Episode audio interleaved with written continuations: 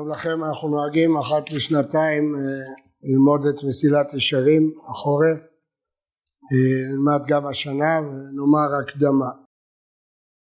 בשעה שברא הקדוש ברוך הוא את אדם הראשון, נטלו והחזירו על כל אילני גן עדן. אמר לו ראם מעשיי כמה נעים ומשובחים הם. תן דעתך שלא תקלקל ותחריב את עולמי. בממרה המיוחדת הזאת מביא רבי משה חיים לוצטו בתחילת מסילת ישרים. במידה רבה היא תוכנו של הספר הזה הקטן בכמות וענק במשמעות. הספר זכה להערצת גדולי הדורות ולאהבת כלל ישראל מאז שהוא יצא לאור עולם באמסטרדם שנת תק ועד היום מה בין הספר הזה לספרות המוסר הענפה? כל ספרי המוסר מטיפים לנהוג בדרך הטוב והישר ולהתרחק מן העבירה ומן הזיוף. אבל מסילת ישרים מלמד כיצד לעשות זאת. לא רק לומר לנו שזה חשוב אלא מלמד איך לעשות. מוסיף על כך גאונותו של הרמח"ל והיותו משורר אומן הספרות העברית השפה העברית, שפתו מדויקת להפליא, פשוטה ואמיתית, וסגנונו עשיר ונלבב. הגאון מווילנה אמר עליו שאור חדש זרח וסיפרו בשמו שאילו היה חי היה הולך להגביל את פניו ברגל. גדולי החסידות העריצו, תנועת המוסר עשתה את ספרו לדגל שיטתה. הרב קוק קרא לו קדוש עליון ואוצר המדע על הספר הזה אמר שראוי להיקרא ספר הספרים ועשה ממנו קיצור שהיה תמיד בכיס מעילו. הרמח"ל בנה את ספרו בעקבות הברייתא של תנא רבי פנחס בן יאיר שיש בה כמה גרסאות אבל הרעיון הוא שזה סולם. כמו אדריכל הוא מתאר את האדם העובר מעובד מטפס מדרגה אחר מדרגה. מן היסודית ביותר הזהירות שאף בעלי החיים נוהגים בה כדי לשמור את חייהם ועד העליונה ביותר רוח הקודש ומדרגות הנבואה שמביאות לידי תחיית המתים. אי אפשר לו לאדם לדלג מדרגות אומר הרמח"ל אם עשה כן או שהוא חי בדמיון ועתיד ליפול או שהוא מזייף שהרי כיצד אפשר שישאף אדם לקדושה ולחסידות שהתוכן שלהם הוא התשוקה של האדם לעשות את רצון בוראו עד בדברים שהוא לא ציווה אותו בפירוש. מרוב אהבתו אותו אם הוא טרם דרך במידת הזהירות והזריזות שבהם הצטווה בפירוש. אין זה כי אם דבר אחר מדריך אותו זיוף הרצון לבלוט לעיני אחרים. הרמח"ל חושף את הזיוף הזה בהזמר חריף ובאירוניה דקה. בהקדמת הספר מתנצל המחבר כי אפשר שלא ימצא הקורא בשכלו חידושים אחר קריאתו שלא היו בו קודם קריאתו אלא מעט. אבל התועלת יצא מן החזרה עליו וההתמדה כי יזכרו לו הדברים האלה הנשכחים מבני האדם בטבע אף שהוא ידוע להם כבר ומפורסם פרסום גדול. אבל כבר הרב קוק העיר שחידושים רבים אפשר למצוא בספר הנפלא הזה אבל נכון שעיקרו של הספר הוא לא הידע זה לא ספר של ידע שכשיודעים אפשר להפסיק ללמוד בו, זה ספר של מודעות. המודעות צריכה להתעורר כל פעם וזו תשובה לאלה שפה ישאלו, כבר שמענו את זה בישיבה פעמים רבות. זה ספר שכל פעם שקוראים בו, לומדים אותו, המודעות של האדם מתעוררת. הרמח"ל זועק בספר הזה את זעקת החסידות האמיתית שיקר מאוד למצוא אותה בעולם. כי יחסר מן החסידים, מן החכמים, למיעוט עיונם בה, שהם לא לומדים מוסר אלא דברים למדניים. ויחסר מן הבלתי חכמים למיעוט השגתם בה, אין להם את הכישרון המספיק כדי להבין. עד שידמו רוב בני אדם שהחסידות תלויה באמירת מזמורים ווידויים ארוכים מאוד, צומות קשים וטבילות קרח ושלג, כולם דברים אשר אין השכל נח בהם ואין הדעת שוקטה.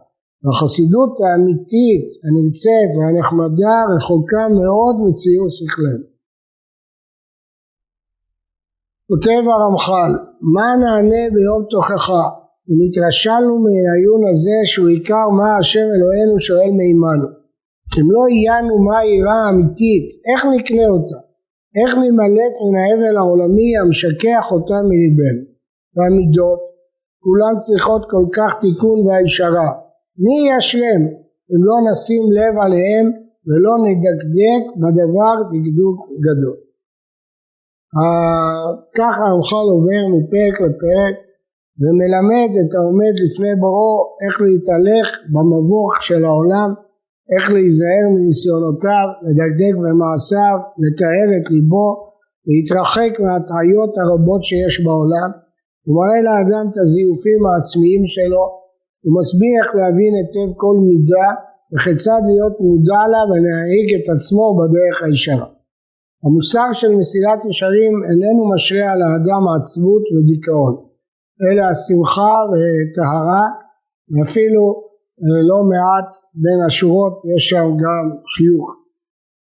תן דעתך שלא תחריב את עולמי קובע מסילת ישרים, שאם האדם מתרחק מבוראו הנה הוא מתקלקל הוא מקלקל העולם כולו עמו ואם הוא שולט בעצמו ונדבק בבוראו ומשתמש מן העולם רק להיות לו סיוע לעבוד בוראו הוא מתעלה והעולם עצמו מתעלה עמו. הספר פותח ב... בהקדמה חשובה של המחבר פה הוא אומר החיבור הזה לא חיברתי ללמד לבני אדם את אשר לא ידעו אלא להזכירם את הידוע להם כבר ומפורסם אצלם פרסום גדול. כבר אמרנו שלהזכירם זה לא רק במובן של לזכור אלא במובן של להיות מודע כי לא תמצא ברוב דבריי אלא דברים שרוב בני אדם יודעים אותם ולא מסתפקים בהם כלל. כולם יודעים שענווה זה דבר טוב, כולם יודעים שכעס זה דבר שלילי, אלא שכפי רוב פרסומם וכנגד מה שאמיתתם גלויה לכל, ככה אלה מהם מצוי מאוד והשכחה רבה. על כן אין התועלת הנלקט מזה הספר יוצא מן הקריאה בו פעם אחת. וכבר אפשר שלא ימצא הקורא בשכלו חידושים אחר קריאתו שלא היו בו לפני קריאתו אלא מעט, אבל התועלת יוצא מן החזרה עליו וההתמדה. ויזכרו לו הדברים האלה הנשכחים מבני אדם בטבע וישים אל ליבו חובתו אשר הוא מתעלם ממנו. ותראה, אם תתבונן בהווה ברוב העולם, כי רוב אנשי השכל המהיר והפיקחים החריפים ישימו רוב התבוננם והסתכלותם בדקות החוכמות ועומק העיונים, איש איש כפי נטיית שכלו וחשקו הטבעי. יש שיטרחו מאוד במחקר הבריאה והטבע, אחרים ייתנו כל עיונם לתכונה ולהנדסה, אחרים למלאכות, אחרים ייכנסו יותר אל הקודש, מהם בפלפולי הלכות, מהם במדרשים, מהם בפסקי הדינים, אך מעטים יהיו אשר יקבעו עיון ולימוד על ענייני שלמות העבודה, על האהבה, על היראה, על הדבקות, הכל שאר חלקי הסיום. ואם תשאל להם, כל אחד יאמר שזהו העיקר הגדול, ולא ידעו מהחכם שלא יתבררו אצלו כל הדברים האלה. אך מה שלא ירבו לעיין עליו, ומפני רוב פרסום הדברים ופשיטותם אצלם, לא יראה להם צורך להוציא בעיונם זמנם, ולא יישאר לימוד הדברים האלה וקריאת הספרים מזה המין, כי אם אצל אותם שאין שכלם כל כך דק, וקרוב להיות גס, שאלה תראה אותם שוקדים על כל זה ולא יזוזו ממנו, עד שלפי המנהג הנוהג בעולם. כשתראה אחד מתחסד, לא תוכל להימנע מלחשוד אותו לגס השכל. ואולם תולדות המנהג הזה רעות מאוד, לחכמים ולבלתי החכמים, כי גורם שמאלה ומאלה יחסר החסידות האמיתית ויהיה יקר מאוד למצוא אותה בעולם. כי זה דבר פשוט, מילתא דלורם יעלה דאיניש לאו הדעתי.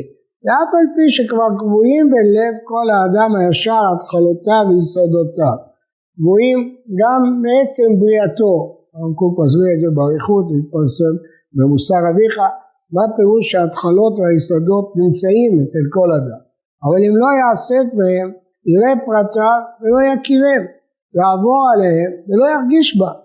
ראה, ואין דברי החסידות וענייני היראה והאהבה וטהרת הלב דברים מוטבעים באדם, אלא ימצאו אותם בני אדם בעצמם כמו שימצאו כל תנועותיהם הטבעיות, אלא ודאי שצריכים הם לאמצעים ותחבולות לקנות אותם, ולא ייבצרו מפסידים שירחיקו מן האדם, ולא יחסרו דרכים להרחיק מפסידיהם.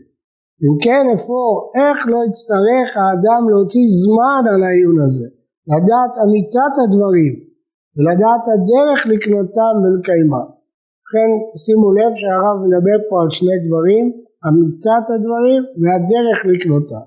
בכל מידה הרב ייתן הגדרה, הגדרה אמיתית ששונה בהרבה מההגדרה המקובלת. למשל במושג חסידות הוא משנה לגמרי את ההגדרה שמקובלת לחסידות ומציע שם הגדרה אחרת, הגדרה שהוא קורא לה אמיתית. אבל זה לא הדבר היחיד. הדבר השני, הדרך לקנותה.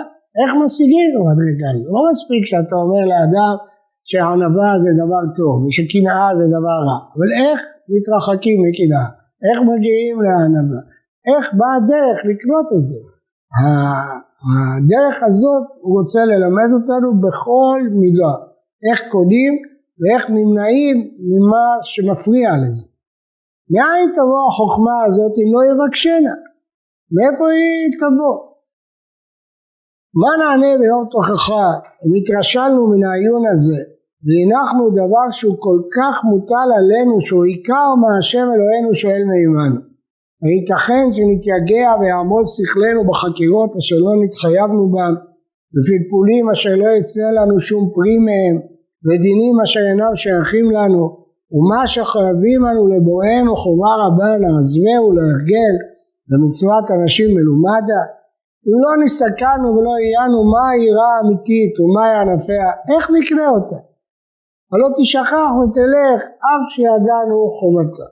ואת הדברים האלה נקדיש זמן בכל שבוע פעמיים כדי ללמוד אותה ולקיים את הקריאה הזאת של ההלכה